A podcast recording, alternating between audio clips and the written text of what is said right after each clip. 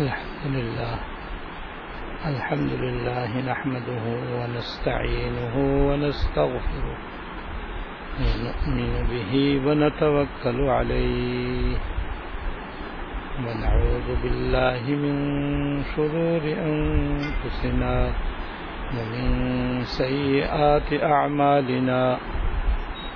من يهده الله فلا مضل له ومن يغلله فلا هادي له. وأشهد أن لا إله إلا الله وحده لا شريك له. وأشهد أن سيدنا ونبينا ومولانا محمدا عبده ورسوله. صلى الله تعالى عليه وعلى آله وأصحابه وبارك وسلم. وبارك وسلم تسليما كثيرا. كثيرا أما بعد، فأعوذ بالله من الشيطان الرجيم. بسم الله الرحمن الرحيم. ما آتاكم الرسول فخذوه، وما نهاكم عنه فانتهوا. صدق الله العظيم. گزشتہ منگل کو بیان کیا گیا تھا کہ حیات المسلمین کی روح نمبر انیس میں حکیم الامت مجدد الملت حضرت مولانا تھانوی رحمۃ اللہ علیہ نے مال حلال کہاں کہاں خرچ کرنا چاہیے؟ اس کی چند مثالیں بیان فرمائی تھی جن میں سے تیسری مثال کا تذکرہ شروع ہوا تھا۔ تیسری مثال حضرت نے دینی مدارس کی بیان فرمائی ہے کہ یہ جو دینی مدارس ہیں، دراصل اسلام کی حفاظت کے قلعے ہیں۔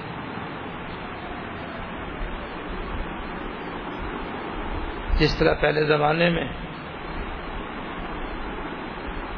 شہر قلعے کی طرح ہوتے تھے اور دشمن سے حفاظت کا ذریعہ ہوتے تھے اسی طرح یہ مدارس بھی دین کی حفاظت کے قلعے ہیں۔ ان میں قرآن کریم قرآن کریم کی علوم، قرآن کریم کے کی تفسیر و تشریح اور دیگر علوم شریعہ محفوظ ہیں۔ کتابوں کے ذریعے بھی محفوظ ہیں۔ پڑھنے اور پڑھانے کے اعتبار سے بھی محفوظ ہیں۔ سمجھنے اور سمجھانے کے اعتبار سے بھی محفوظ ہیں۔ دینی رہنمائی کرنے کے اعتبار سے بھی محفوظ ہیں۔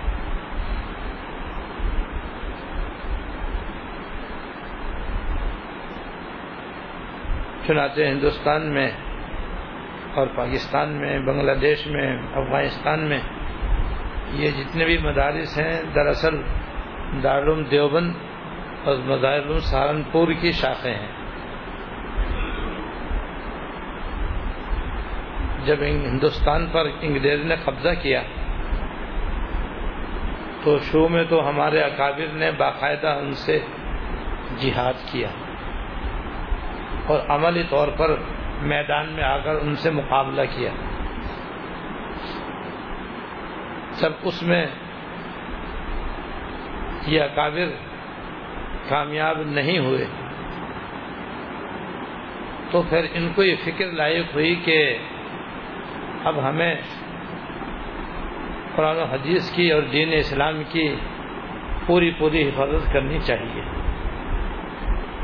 ورنہ یہ انگریز جو اسلام کا اور مسلمانوں کا جانی دشمن ہے یہ ہمارے دین ایمان کو نہیں چھوڑے گا۔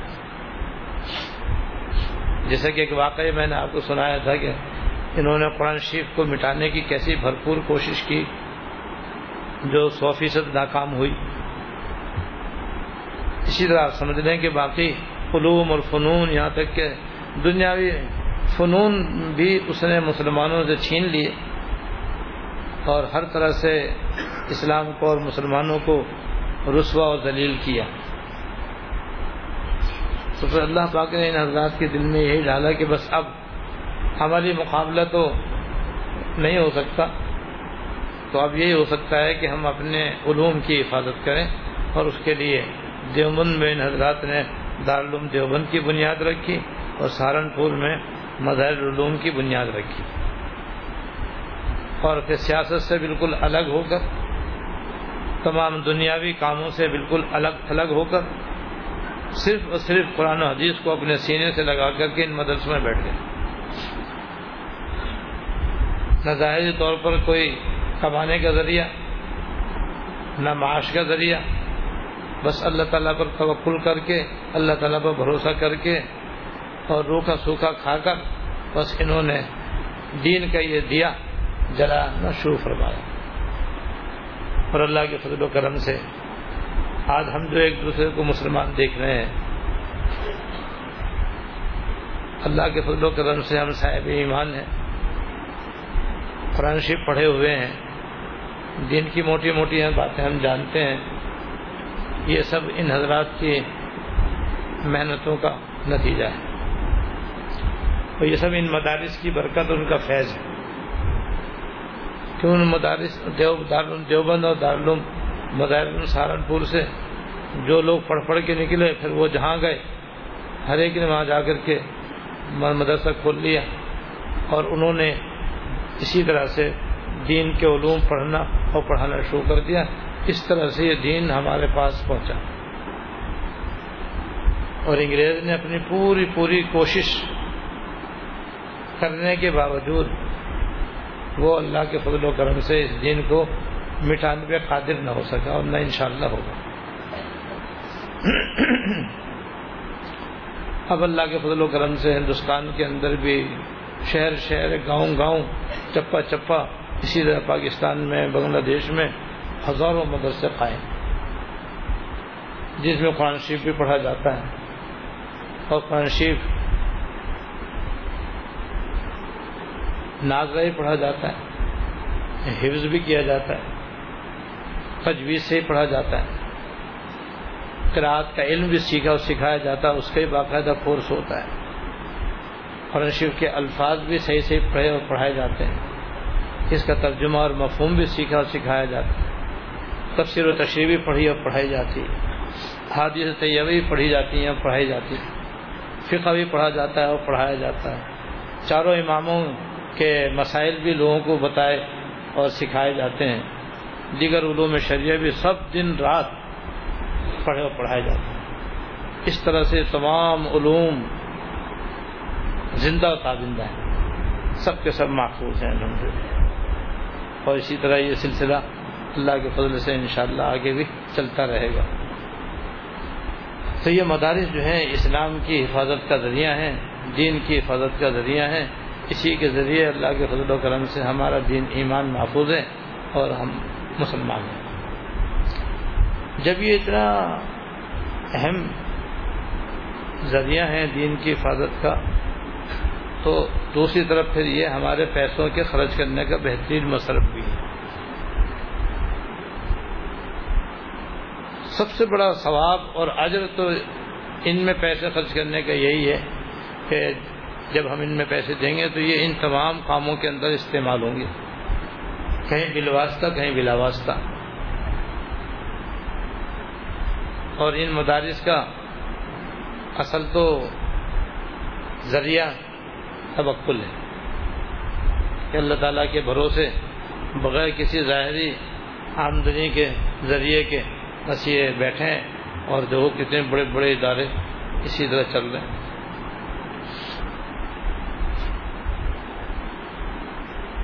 اور جب یہ اللہ تعالیٰ پہ بھروسہ کر لیتے ہیں، تو اپنا طریقہ بالکل صحیح رکھتے ہیں، تو پھر اللہ تعالیٰ مسلمانوں کے دلوں میں ڈالتے ہیں، ہم لوگ آ کر کے اپنے اپنے پیسے ان مدرسوں کے اندر دیتے ہیں، جو زکوٰۃ کی شکل میں بھی ہوتے ہیں، عطیات کی شکل میں بھی ہوتے ہیں نفلی صدقات کی شکل میں بھی ہوتے ہیں، بعض پیسے بطور صدقہ جاریہ کے ہوتے ہیں، بعض بغیر صدقہ جاریہ کے ہوتے ہیں ہر قسم کی مت تقریباً یہاں موجود ہوتی ہے۔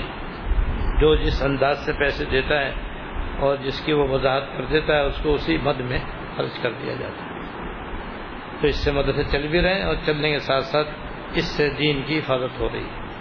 اور خرچ کرنے والوں کو پھر اس کا بہت بڑا ثواب ملے۔ پیسے خرچ کرنا نہ صرف یہ کہ حلال مال جائز جگہ خرچ ہو رہا ہے، نہیں، ساتھ ساتھ اس کے اندر بہت زیادہ اجر و ثواب بھی وہ اجر و ثواب یہ ہے کہ جیسے میں نے عرض کیا کہ نورانی قاعدے سے لے کر شریف اپنے تمام علوم کے ساتھ اور حدیث شریف کی چہل حدیث سے لے کر کے بخاری شریف تک اور فقہ کے اندر بیش جیور کے مسائل سے لے کر کے ہدایت تک اور باقی دیگر علوم سب بڑے باعث اجر و ثواب ہیں۔ ان سب کا پڑھنا، پڑھانا ان مدرسوں کے اندر ہوتا ہے۔ تو پیسے دینے والوں کے سب پیسے ان سب کے اجر و ثواب کمانے کا ذریعہ ہے۔ تو جو کوئی اپنے پیسے مدرسے کے لیے خرچ کرتا ہے تو ان سارے نیک کاموں کا اس کو انشاءاللہ اجر ملے گا۔ اور اسی نیت سے دینے بھی چاہیے۔ نیت کریں گے تو انشاءاللہ نیت کا بھی ثواب ملے گا۔ اور پھر ان مدرسوں کے اندر ایک نہیں، نہ جانے کتنے صدقات جاریاں ہیں۔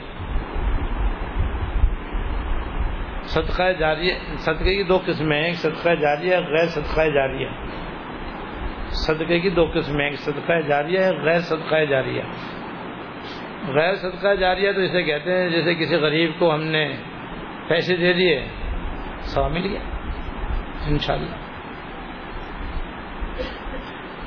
کسی بھوکے آدمی کو ہم نے کھانا کھلا دیا، صدقہ ادا ہو گیا۔ کسی کے پاس کپڑے نہیں تھے، ہم نے اللہ کے رضا کے لیے کپڑے دے دیے۔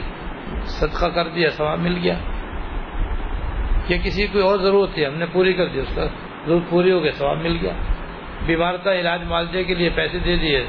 پیسے اس نے استعمال کر لیے، اپنا علاج کرا لیا، تندرست ہو گیا۔ اسے کہتے ہیں غیر صدقہ جاریہ اور غیر صدقہ جاریہ کا مطلب یہ ہے کہ جب ایک مرتبہ دیتے تو ایک ہی مرتبہ اس کا اجر مل گیا اور پھر وہ ثواب ختم بس اب دوبارہ دیں گے، دوبارہ ثواب ملے گا۔ نہیں دیں گے تو نہیں ملے گا۔ مسلسل اس کا ثواب جاری نہیں ہوگا۔ اسے کہتے ہیں غیر صدقہ جاری اور ایک صدقہ جاریہ ہوتا ہے۔ صدقہ جاریہ ایسے سبھی وہ کہتے ہیں کہ جو ایک مرتبہ ہو جائے تو جب تک قائم رہے برابر صدقہ دینے والے کو ثواب ملتا ہے۔ جیسے مسجد ہے۔ مسجد کا ذکر بھی حضرت نے آگے فرمایا ہے کہ مسجد کی تعمیر میں کوئی پیسے لگا دے تو مسجد تو صدقہ جاریہ ہے۔ جب کوئی جگہ ایک مرتبہ شرعی اعتبار سے مسجد بن جائے اور نماز کے لیے وقف ہو جائے تو ساتویں زمین سے ساتویں آسمان تک مسجد بنتی۔ چاہے اس کے اوپر ایک کمرہ بھی نہ ہو، چاہے جھونپڑا بھی نہ ہو۔ خالی بس سو گز کا پلاٹ ہے۔ لیکن جب کسی نے اللہ کی رضا کے لیے نماز مسجد کے واسطے وہ اس نے سو گز کا پلاٹ وقف کر دیا، تو اوپر تو ہمیں سو گز نظر آ رہا ہے، لیکن یہ ساتویں آسمان تک اور زمین کے اوپر نظر آ رہا ہے، ساتویں زمین کے نیچے تک۔ سب مسجد ہے ایک تو یہی کتنی بڑی سعادت اور کتنی بڑی فضیلت کی بات ہے۔ ہے جب وہ مسجد بن جاتی ہے تو اس کے اندر اذان بھی ہوتی ہے۔ اقامت بھی ہوتی ہے، اذان کا ثواب الگ ہے، اقامت کا ثواب الگ ہے۔ پھر نماز باجماعت ہوتی ہے، نماز باجماعت کا ثواب الگ ہے۔ اور بہت بڑا ثواب ہے۔ پھر جماعت سے پہلے، جماعت کے بعد پھر سنتیں بھی ہوتی ہیں نفلیں بھی ہوتی ہیں، سنت موقع بھی ہوتی ہیں، سنت غیر موقع بھی ہوتے ہیں، واجب وطر کی نمازیں وہ بھی ادا ہوتی ہیں، ان کا ثواب الگ الگ۔ پھر نماز کے اندر بھی ہر طرح کی عبادت ہوتی ہے، ان سب کا ثواب الگ الگ۔ نماز سے پہلے، نماز کے بعد بھی لوگ مسجد میں بیٹھ کر کوئی تلاوت کر رہا ہے، کوئی تصویر پڑھ رہا ہے تصویر بھی ایک نہیں۔ سبحان اللہ کا ثواب الگ ہے، الحمدللہ کا ثواب الگ ہے، اللہ اکبر کا ثواب الگ ہے، لا الہ اللہ کا ثواب الگ ہے، سبحان اللہ حمدی سبحان اللہ عظیم کا ثواب الگ ہے در شریف کا الگ ہے، استغفار کا الگ ہے، توبہ کا الگ ہے، تلاوت کا الگ ہے۔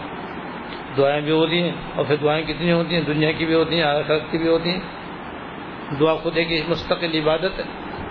یہ بھی مسجد کے اندر ہوتی مسجد کے اندر تعلیم بھی ہوتی، مسجد میں تبلیغ بھی ہوتی، قرآن شریف کا درس بھی ہوتا ہے۔ حدیث شریف کا درس بھی ہوتا ہے، فقہ کا درس بھی ہوتا ہے، کہیں استاد مسائل بھی بیان فرماتے ہیں۔ حاضرین کو جس طرح وہ قرآن شریف پڑھاتے ہیں، ساتھ ساتھ وہ ضروری مسائل بھی بتلاتے ہیں۔ دراسادہ کورس بھی بعض جگہ مسجدوں کے اندر ہوتا ہے۔ پھر دو مسلمان آپس میں ملتے ہیں اور ایک دوسرے کو سلام کرتے ہیں، یہ الگ عبادت ہے۔ کوئی مسلمان بیمار ہو گیا تو مسجد میں ملاقات ہوتی ہے، وہ اس کی بیمار پرسی کرتا ہے، یہ الگ عبادت ہے۔ اور نماز جنازہ بھی مسجد میں ہوتی۔ مسجد میں ہونے کا مطلب یہ کہ جنازہ تو باہر بھی ہوتا ہے، لیکن اعلان تو مسجد میں ہوتا ہے۔ لوگ وہاں مسجد سے نماز سے فارغ ہو کر کے نماز جنازہ پڑھنے جاتے ہیں۔ اور بعض جگہ جہاں مسجد کے باہر جگہ نہیں ہوتی، وہاں نماز جنازہ مسجد کے اندر بھی ہو جاتی ہے، جائز بھی ہے۔ ایسی مجبوری میں جائز بھی ہے۔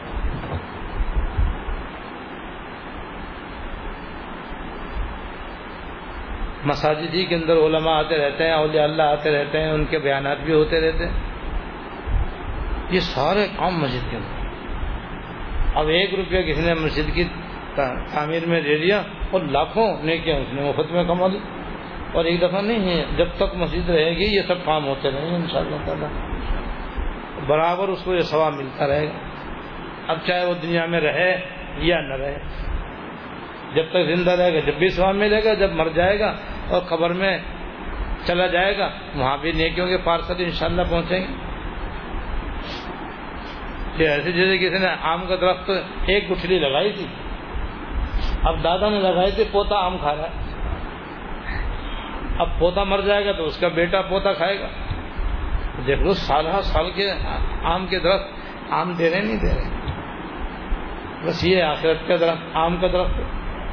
کہ جس نے تھوڑا سا بھی ایک گٹھلی کے برابر بھی اس میں حصہ لے لیا، تو بس اس کا آخرت کا صدقہ جاریہ ہو گیا بس۔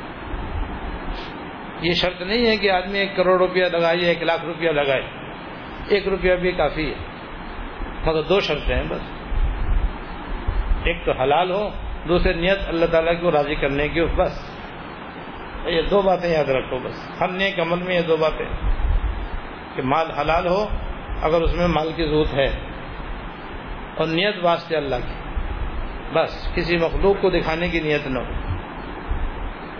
تو حدیث میں آتا ہے، اللہ پاک اس کو اتنا بڑھاتے ہیں، اتنا بڑھاتے ہیں کہ ایک روپیہ اللہ کے راستے میں، ایک چھوارا اللہ کے راستے میں دیتا ہے، تو بڑھاتے بڑھاتے بہت پہاڑ کے برابر اللہ تعالیٰ اس کو کر دیتے ہیں۔ تو مسجد میں ایک روپیہ دینے کا یہ ثواب عظیم۔ اسی طرح مدرسوں کے اندر دینے کا بھی یہ ثواب عظیم۔ کیونکہ مدرسے کے اندر بھی بے شمار صدقات جاریاں ہیں۔ یوں سمجھو کہ جتنے بھی صدقات جاریاں ہیں، کسی نہ کسی صورت میں وہ مدارس کے اندر موجود ہیں۔ ایک موٹی سی مثال ہے، اب دیکھو خالی قرآن شریف پڑھنا پڑھانا یہ بھی تو صدقہ جاری ہے۔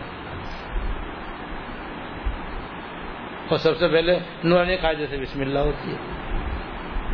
بچہ پہلے نورانی قاعدہ پڑھتا ہے، اس کے بعد پھر قرآن شریف پڑھتا ہے، قرآن شریف پہلے ناظرہ پڑھتا ہے اور کوئی شور سے حفظ کر لیتا ہے۔ اب کتنے بچے قرآن شریف ناظرہ پڑھ چکے، کتنے بچے قرآن شریف حفظ پڑھ چکے، پھر ان میں سے کتنے بچے آگے پڑھا رہے ہیں اور نہیں پڑھا رہے تو خود پڑھ رہے ہیں۔ اب یہ سلسلہ مدرسوں سے چل رہا ہے بس بحب علیہ السلاۃ والسلام سے صحابہ کرام نے قرآن شریف پڑھا۔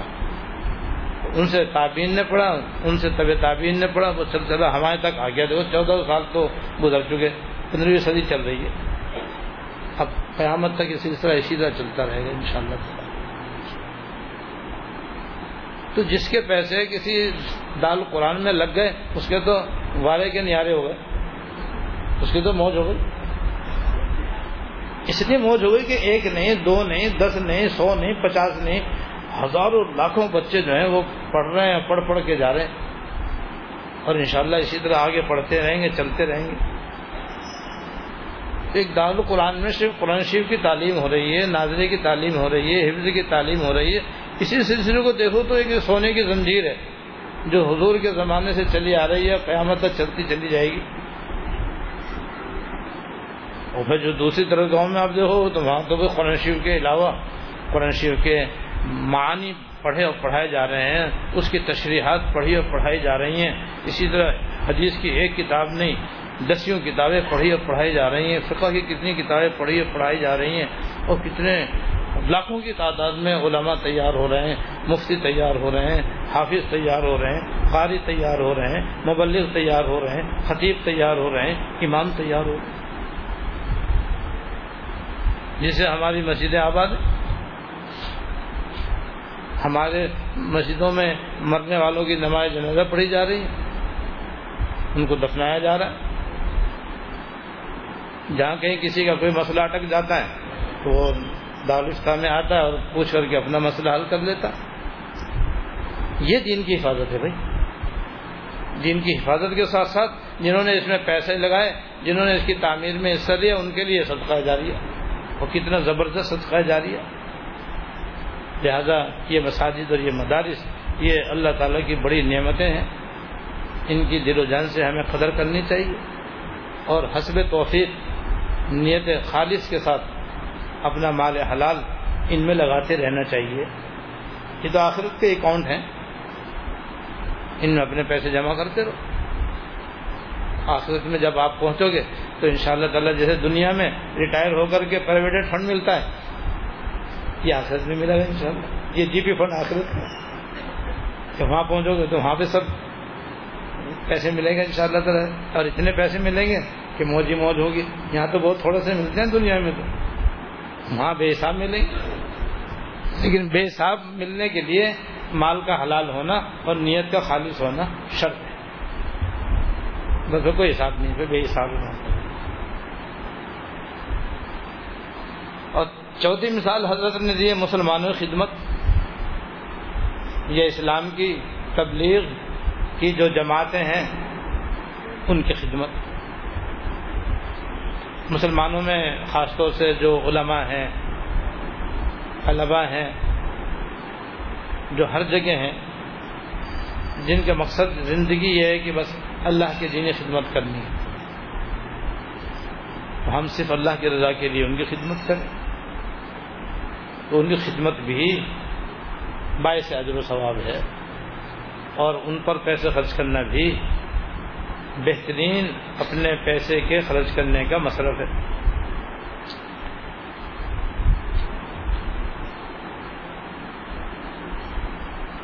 یہ ایک بات سمجھنے کی ہے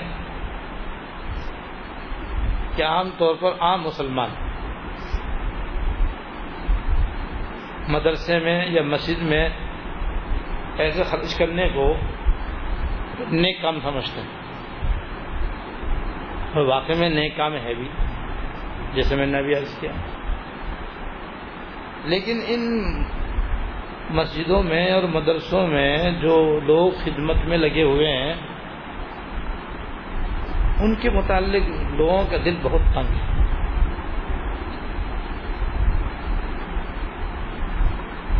اور ان کو پیسے دیتے ہوئے لوگوں کا دل اتنا یوں ہوتا ہے۔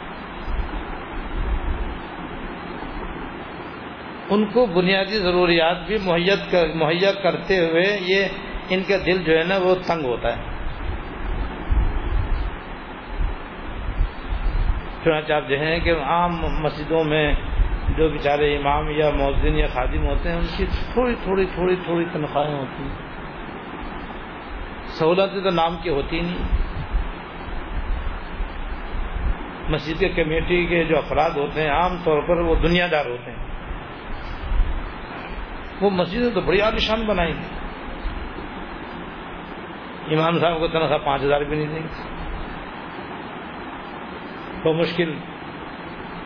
چھ سات ہزار امام کی تنخواہ ہوگی، چار پانچ ہزار وہ مؤذن اور خادم کی ہوگی، جو صبح سے لے کر شام تک محنت کرتا ہے۔ امامت کے اندر پانچ وقت کی پابندی آسان کام نہیں۔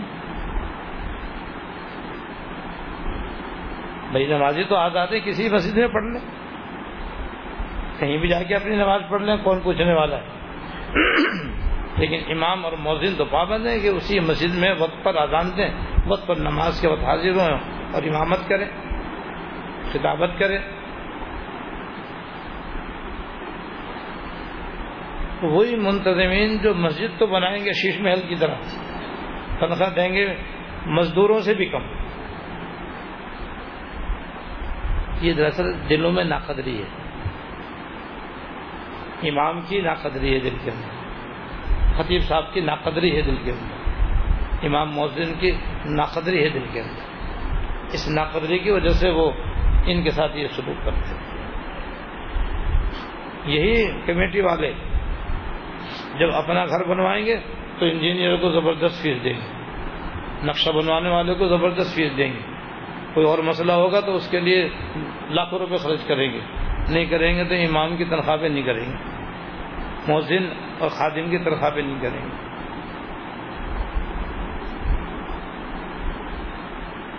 کیوں؟ وجہ یہ کہ اس کو نیک کام نہیں سمجھتا نہیں تو ڈرائیور ہے بھائی۔ گاڑی کا جیسے ڈرائیور ہوتا ہے، امام خطیب مسجد جو ہے، مسجد کے ڈرائیور ہیں۔ اگر اناڑی ڈرائیور رکھ کے بیٹھ جائیں گے آپ گاڑی۔ کہ جو کبھی ادھر سے بریک فیل ہو رہا ہے، کبھی ادھر سے روک رہا ہے، کبھی ادھر سے ٹھوک رہا ہے، کبھی ادھر سے مار رہا ہے۔ بس بھائی بس بھائی رہنے دے بھائی، میں پیدل چلا جاؤں۔ گا اس کے لیے تو منجھا اور کیا کہتے ہیں پندرہ ہزار روپے والا ڈرائیور رکھے گا۔ مسجد میں پانچ ہزار روپے والا رکھا ہوا۔ قدر قدر نہیں۔ یاد رکھو، جیسے مسجد کی تعمیر پہ پیسہ خرچ کرنا کار خیر ہے، ایسے ہی امام موزن کی معقول تنخواہ دینا بھی کار خیر ہے۔ دل کھولنے نا، یہ دل کھولنے کی جگہ۔ یہاں آپ جیسے تعمیر میں بڑھ چڑھ کے حصہ لیتے ہیں، ایسے امام اور مؤذن وغیرہ جو مسجدوں کے اندر ہوتے ہیں، جو اکثر بیچارے غریب اور مخلوق الحال ہوتے ہیں، ان کے اوپر خرچ کرنا بھی کاغذ ہے۔ اسی طرح اور علماء کو سمجھ لیں طلبا کو سمجھ لیں، جو دین خدمت میں لگے ہوئے ہیں، تو یہ بھی دراصل دین کے کل پرزے ہیں یہ۔ ہمارے رحمۃ اللہ علیہ ہمارے اساتذہ طلبہ کو سمجھانے کے لیے فرمایا کرتے تھے۔ لیکن ہے وہ بڑی پتے کی بات۔ وہ تو اساتذہ کو، وہ طلبہ کو یہ اس لیے فرماتے تھے کہ بھائی کوئی یہ نہ سمجھے کہ اگر ہم نہیں ہوں گے تو مدرسہ نہیں چلے گا۔ بعض دفعہ اللہ بچائے مساجد میں یا مدارس میں امام ہو یا مؤذن ہو یا مدرس ہو یا خطیب ہو یا استاد ہو، اس کے دماغ میں یہ فطور آ جاتا ہے کہ بھائی میں تو سب کچھ ہوں، میری وجہ سے مدرسہ چل رہا ہے۔ اگر آج میں مدرسے سے جواب دے دوں، تو مدرسے والے جو ہیں ہاتھ پات رکھ کے بیٹھ جائیں گے۔ یا امام صاحب یہ سمجھتے ہیں کہ بس سب کچھ تو میں نے کیا ہے، لہذا میں ہوں گا تو مسجد آباد رہے گی، میں نکل جاؤں گا تو مسجد غیر آباد ہو جائے گی۔ تو یہ خناس ہے۔ جو غلط یاد رکھو، یہ ادارے اللہ تعالیٰ کے ہیں۔ اللہ پاک ان کو چلا رہے جو ان مدرسوں میں لگا ہوا ہے، اللہ تعالیٰ کے فضل سے لگا ہوا ہے۔ اللہ تعالیٰ اس سے خدمت لے رہے ہیں، تو خدمت اس کو کرنے کی توفیق ہو رہی ہے۔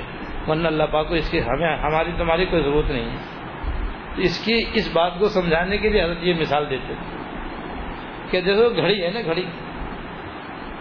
آج کل تو الیکٹرانک گھڑی آ گئی ہیں، اس میں تو کچھ ہوتا ہی نہیں ہے۔ مشین وشین نظر ہی نہیں آتی اس کے اندر۔ پرانے زمانے میں جو گھڑی ہوتی تھی، اس کے اندر کتنے چھوٹے چھوٹے پرزے لگے ہوئے ہوتے تھے۔ اور ایک گول سا رنگ ہوتا تھا جس کے جو گھومتا رہتا تھا اس کے اندر۔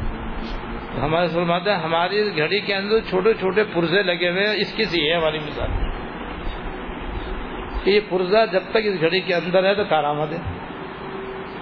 گھڑی خراب ہو جائے یا وہ پرزا خراب ہو جائے تو پھر جناب پیسے، مہیا کر کے وہ پرزا کہیں نہ کہیں سے ڈھونڈ کر لا کر کے کاریگر لگاتا ہے تاکہ گھڑی چل پڑے۔ لیکن جو پرزا گھڑی سے الگ کر کے رکھ دو تو اس سے کوئی ہے ویلیو کوئی ویلیو نہیں۔ اب وہ پرزا دو پیسے کا بھی نہیں ہے۔ جب تک گھڑی کے اندر تھا، پوری گھڑی چل رہی تھی اس کی وجہ سے۔ اور جب باہر نکلا تو اب دو پیسے کا بھی نہیں۔ سنا بھائی ہم جو یہاں لگے ہوئے ہیں، اللہ کے فضل سے لگے ہوئے تو سب کچھ اور ہم یہ سمجھیں کہ ہمارے بغیر مدرسہ چل نہیں سکتا، لہذا ہم مدرسے سے نکل جائیں گے، نکل جاؤ۔ اللہ پاک دوسرا بندہ بھیج دیں اس لیے کوئی غرور نہیں کرے۔ کوئی عجب میں مبتلا نہ ہو۔ کوئی اپنے دماغ میں یہ نہ بٹھائے کہ بھائی میری وجہ سے مسجد چل رہی ہے یا میری وجہ سے مدرسہ چل رہا ہے۔ نہیں، اللہ کے فضل سے چل رہا ہے۔ جب تک اہل مدرسہ صحیح صحیح کام کرتے رہیں گے اللہ اس کے رسول کے احکام کی تابے داری کرتے رہیں گے، اللہ تعالیٰ کی مدد رہے گی۔ وہ ایک ختم ہوگا دوسرا آ جائے گا، دوسرا ختم ہو جائے گا، تیسرا آ جائے گا، کام چلتے رہیں گے۔ تو ہمارے ساتھ یہ سمجھایا کرتے تھے۔ تو حقیقت یہ ہے کہ ہاں، ہم کچھ نہیں ہیں مدرسے والے مسجد چلانے والے مدرسے چلانے والے، اللہ تعالیٰ اپنے فضل سے چلا رہے ہیں۔ بس ہماری سعادت ہوگی اور نیک بختی ہوگی کہ ہمارا حصہ لگ جائے۔ اس لیے ان علماء کو، ان طلباء کو، ان امام اور مؤذن کو جو مسجدوں میں اور مدرسوں میں لگے ہوئے، ایک تو حقیق نہیں سمجھنا چاہیے اور ان کو دلیل نہیں سمجھنا چاہیے اور یہ نہیں سمجھنا چاہیے کہ ہمارے پیسوں کے محتاج دوسرے کہ ان پر خرچ کرنا بھی بڑا اجر و ثواب کا کام ہے۔ وہی بات ہے کہ تو ڈرائیور ہے۔ گاڑی کتنی اعلیٰ سے اعلیٰ اور عمدہ سے ڈرائیور نہیں ہے تو کیسے چلے گی؟ جب چلے گی نہیں تو پھر تو نام کی گاڑی ہے پھر ایسی مسجد بھی ہے، مدرسہ بھی ہے اور نماز بھی کوئی نہیں۔ پڑھنے والا، پڑھانے والا کوئی بھی نہیں، تو مدرسہ، در و دیوار کا نام نہیں۔ مسجد عمارت کا نام نہیں۔ مسجد تو آباد ہے حقیقت میں نمازیوں سے۔ مدرسہ آباد ہے حقیقت میں طلبا اور اساتذہ سے۔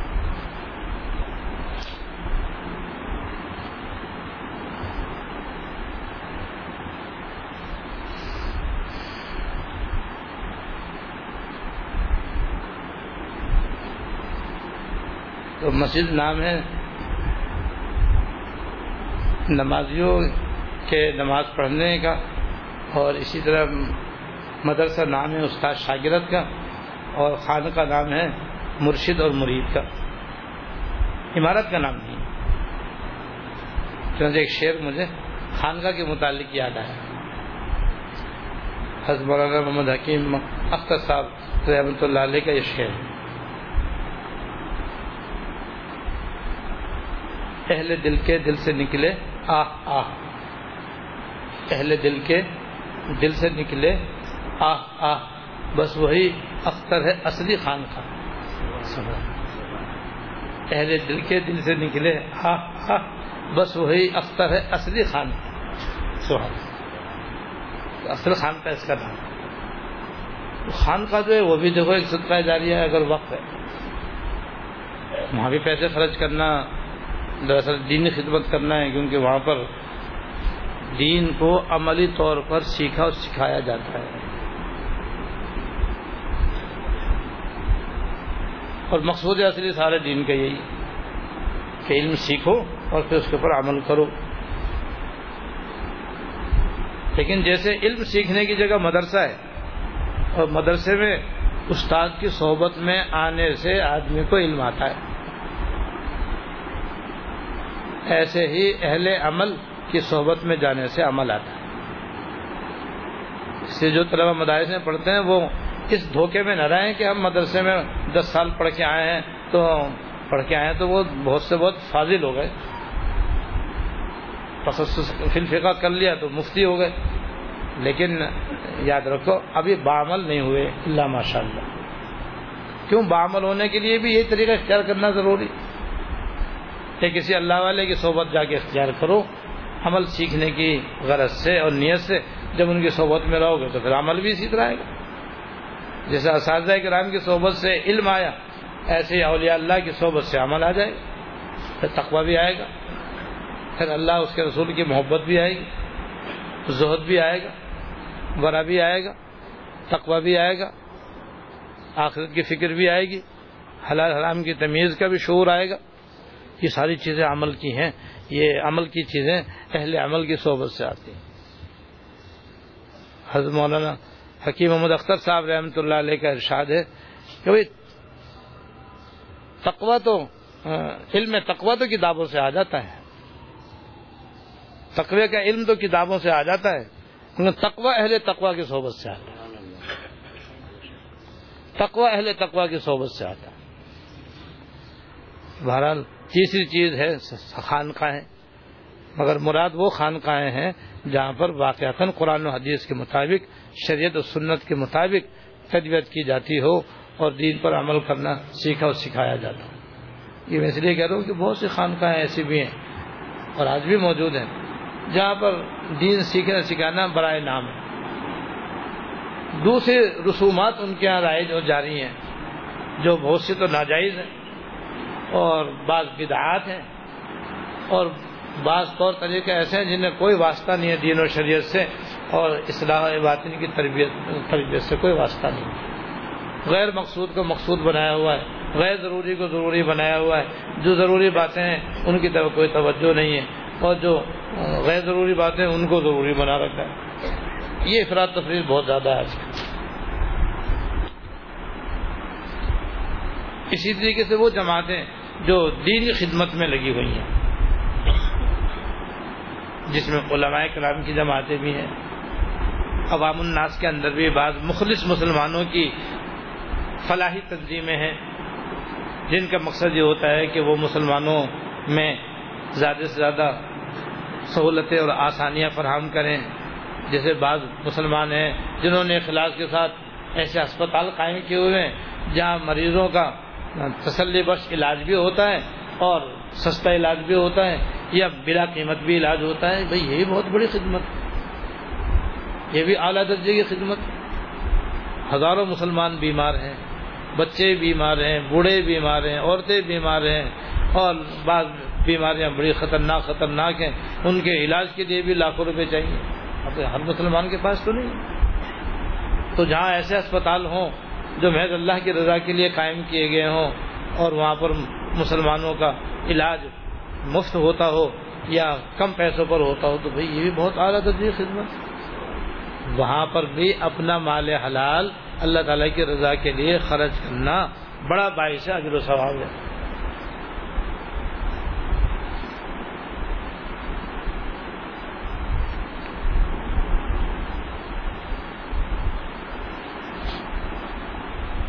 اسی طرح نمبر پانچ میں حضرت نے یتیم خانوں کا ذکر فرمایا ہے کہ آج کل تو یتیم خانے بس برائے نامی رہ گئے ہیں۔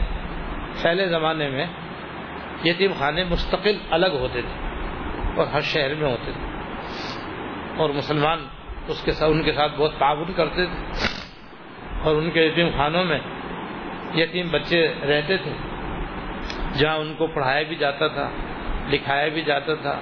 ہنر بھی سکھائے جاتے تھے تاکہ جب یتیم بچے بالغ ہوں جنہیں کوئی ولی وارث نہیں ہے، تو پھر وہ اپنے پیروں پر کھڑے ہو جائیں۔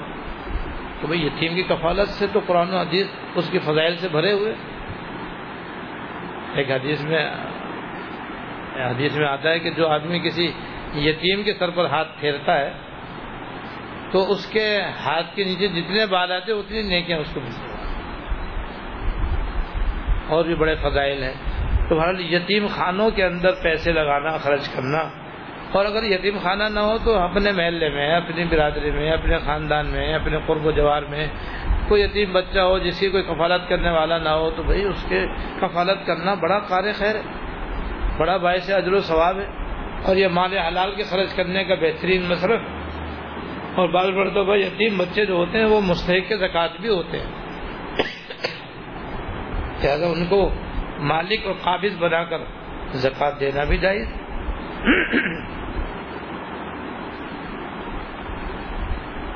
اسی طرح ہر قوم میں، ہر برادری میں، ہر شہر میں، ہر بستی میں بیوائیں بھی ہوتی ہیں اور بعض متعلقہ عورتیں بھی ہوتی ہیں اور بعض مرتبہ انہیں کوئی ولی وارث نہیں ہوتا۔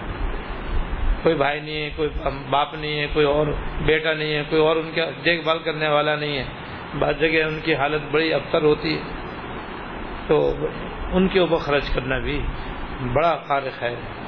حدیث میں آتا ہے جو کوئی کسی بیوہ کی کفالت کرے گا تو قیامت میں وہ، آپ نے فرمایا اس طرح میرے ساتھ ہو۔ تو بیواؤں کے، یتیموں کے، مسکینوں کے، غریبوں کے، فقیروں کے اوپر مال خرچ کرنا یہ بھی وہی کار خیر ہے۔ جہاں اور جب اور جس وقت جتنی توفیق ہو، اس کام کو کرتے رہنا چاہیے۔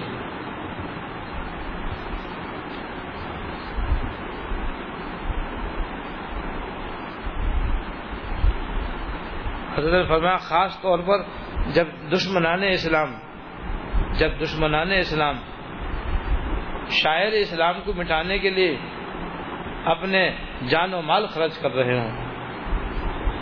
اور حالات ایسے ہو کہ روپے کا مقابلہ روپے سے ہی ہو سکتا ہے۔ تو وہاں مسلمانوں کو اشاعت دین کے لیے مال خرچ کرنا ضروری ہے۔ جیسے کہ اللہ پاک نے ایسے موقع کے لیے یعنی دشمنان نے اسلام سے مقابلہ کرنے کے لیے پلے ہوئے گھوڑوں کو تیار رکھنے کا حکم فرمایا۔ اور رسول اللہ صلی اللہ علیہ وسلم نے ان گھوڑوں کے رکھنے میں بہت بڑے اجر و ثواب اور ان کی ہر حالت میں بہت زیادہ نیکیوں کا وعدہ فرمایا۔ تو بھئی ہمارا یہ زمانہ تو ایسا ہی کہ ہمارے اس دور کے اندر ہم دیکھ رہے ہیں اور آپ بھی دیکھ رہے ہیں کہ جو اسلام کے مسلمانوں کے دشمن ہیں، انہوں نے پورا زور لگایا ہوا ہے اسلام کو مٹانے پر۔ شاعر اسلام کے مٹانے پر۔ مسلمانوں کے ایمان کو نکالنے پر۔ پورا ایڑی چوٹی کا زور لگایا ہوا اور سارے کے سارے دنیا کی کفار جو ہے تقریباً متفق ہیں کہ کسی طریقے سے مسلمانوں کو اسلام سے دور کیا جائے اور کسی طریقے سے ان کی مسجدوں کو بند کیا جائے، ان کے مدرسوں کو ختم کیا جائے اور ان کے دینی سلسلے کو مٹایا جائے اور ان کو کسی سے ختم کیا جائے۔ کیونکہ عرصہ دراز سے ان کو اس بات کا یقین ہو گیا ہے کہ یہ جو مسلمان لوہا لاٹ ہیں اور یہ ننگی تلوار ہیں اور آج تک کبھی ہم ان کے مقابلے میں کامیاب نہیں ہوئے۔ اور اگر کبھی کامیاب بھی ہوئے ہیں تو ان کو ہم نے دین سے دور کر کے کامیابی حاصل کی ہے۔ تو ان کے دماغ میں یہ پتھر کی لکیر بیٹھ چکی ہے کہ اس شیر کو مارنے کا ایک ہی راستہ ہے کہ ایمان کی روح اس میں سے نکال لو۔ یہ روئی کا شیر ہے۔ جس طرح چاہے مار لو۔ اور جب تک یہ اصلی شیر ہے، مجالیں جو ہے کوئی مقابلہ کر لو۔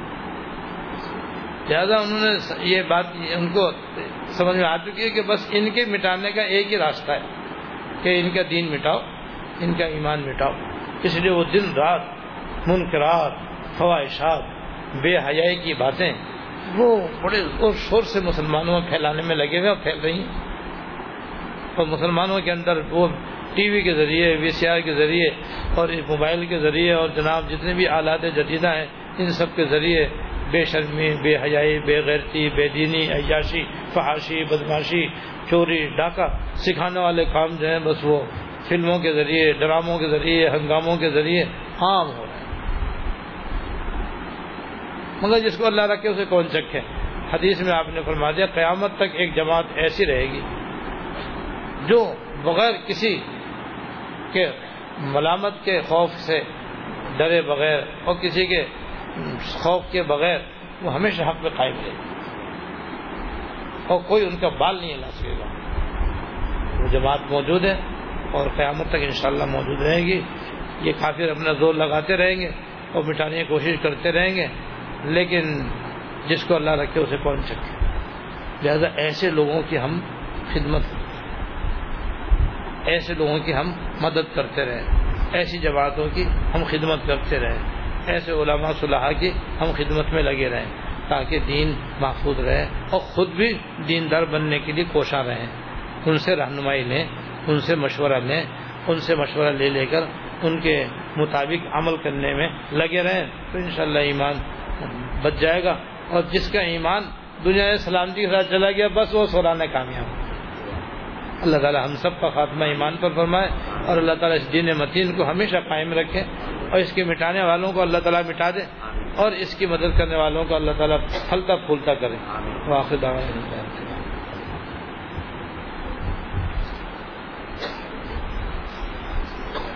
اللہ لك الحمد۔ لا نحصي ثناء عليك كما أثنيت على نفسك۔ اللهم لك الحمد، لا نحصي ثناء عليك، كما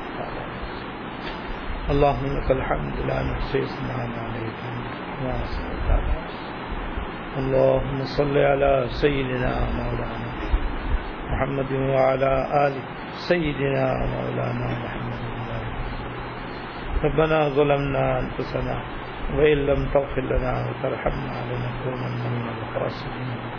ربنا هب لنا من أزواجنا وذرياتنا قرة أعين واجعلنا للمتقين إماما.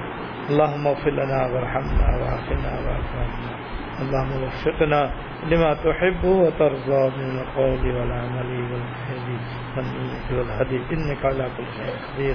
یا رحم الراحمین یا رب العالمین یا حی یا قیوم یا ذل جلال والاکرام ہم سب کے اگلے پچھلے چھوٹے بڑے خفیہ علالیہ سارے گناہوں کو معاف کرنا یا اللہ یا اللہ، ظاہر و باطن کے سارے فتنوں سے ہماری حفاظت فرما۔ یا اللہ ظاہر و باطن کے سارے فتنوں سے ہماری حفاظت فرما۔ ہر قسم کے حادثات سے سانحات سے، واقعات سے، آفات و بلیات سے ہماری حفاظت فرما۔ یا اللہ، جو لوگ اسلام کے مسلمانوں کے دشمن ہیں، ان سے ہم کو نجات عطا فرما۔ اللہ نجعلک فی نحورہم ونعوذ بک من شرورہم۔ یا اللہ، ان پر ہم آپ کو مقرر کرتے ہیں اور ان کے شر سے آپ کی پناہ مانگتے ہیں۔ اللہ مستر عوراتنا و امن رواتنا۔ اللہ مستر وامن رواتنا یا ارحم الراحمین، دنیا اور آخرت کی ہر خیر عطا فرما۔ ہر شر سے پناہ عطا فرما۔ ہم سب کے سب مسلمانوں کی کامل مغفرت فرما، مکمل بخشش فرما اور ہم سے ہماری شامت اعمال کو بھی دور فرما۔ ہم میں حاضرین میں اور حاضرات میں اور جہاں جہاں یہ بیان سنا جا رہا ہے، سب میں جو جو بیماری یا پریشان ہیں سب کی بیماریوں، پریشانیوں کو دور فرما۔ یا اللہ، سب کی بیماریوں، پریشانیوں کو دور فرما۔ ہم سب کو اپنے فضل سے اپنی رحمتیں عطا فرما، برکتیں عطا فرما، راحتیں عطا فرما، دین کی سمجھ عطا فرما اور اپنے اپنے اموال حلال کو یا اللہ کا رہا ہے خیر میں ہمیشہ استعمال کرنے کی حسب استطاعت توفیق عطا فرما یا اللہ تمام صدقات جاریہ میں اپنے اموال کو لگانے کی توفیق عطا فرما یا اللہ اپنے فضل سے جو لوگ اسلام کی اور دین کی خدمت میں لگے ہوئے ہیں، ان کا بھی احترام دل میں لانے کی توفیق عطا فرما ان کا ادب کرنے کی توفیق عطا فرما اور حسب حیثیت ان کی خدمت کرنے کی توفیق عطا فرما اور جو جماعتیں اور تنظیمیں خالص اسلام کی خاطر خدمت کر رہی ہے، ان کی بھی مدد فرما، ان کی بھی عادت فرما، ان کی بھی کامیابی عطا فرما۔ یا اللہ، پوری دنیا میں اسلام کا بول بالا فرما، اسلام کے حکام کو غالب فرما۔ اور جہاں جہاں یا اللہ، مسلمانوں میں آپس میں لڑائی ہو رہی ہے اور جھگڑے ہو رہے ہیں، ان کو ختم فرما۔ یا ہم الراحمین، سرکار دو عالم صلی اللہ علیہ وسلم نے آپ سے دنیا اور آخرت کی جتنی بھلائیاں مانگی ہیں، سب ہم کو عطا فرما عطا فرما۔ جن چیزوں سے حضور نے پناہ مانگی، ان سب سے ہم کو پناہ عطا فرما، پناہ عطا فرما۔ ربنا. تقبل منا انك انت السميع العليم وتب علينا انك انت التواب الرحيم. صلى الله تعالى على النبي الكريم محمد وعلى اله وصحبه اجمعين امين برحمتك يا رب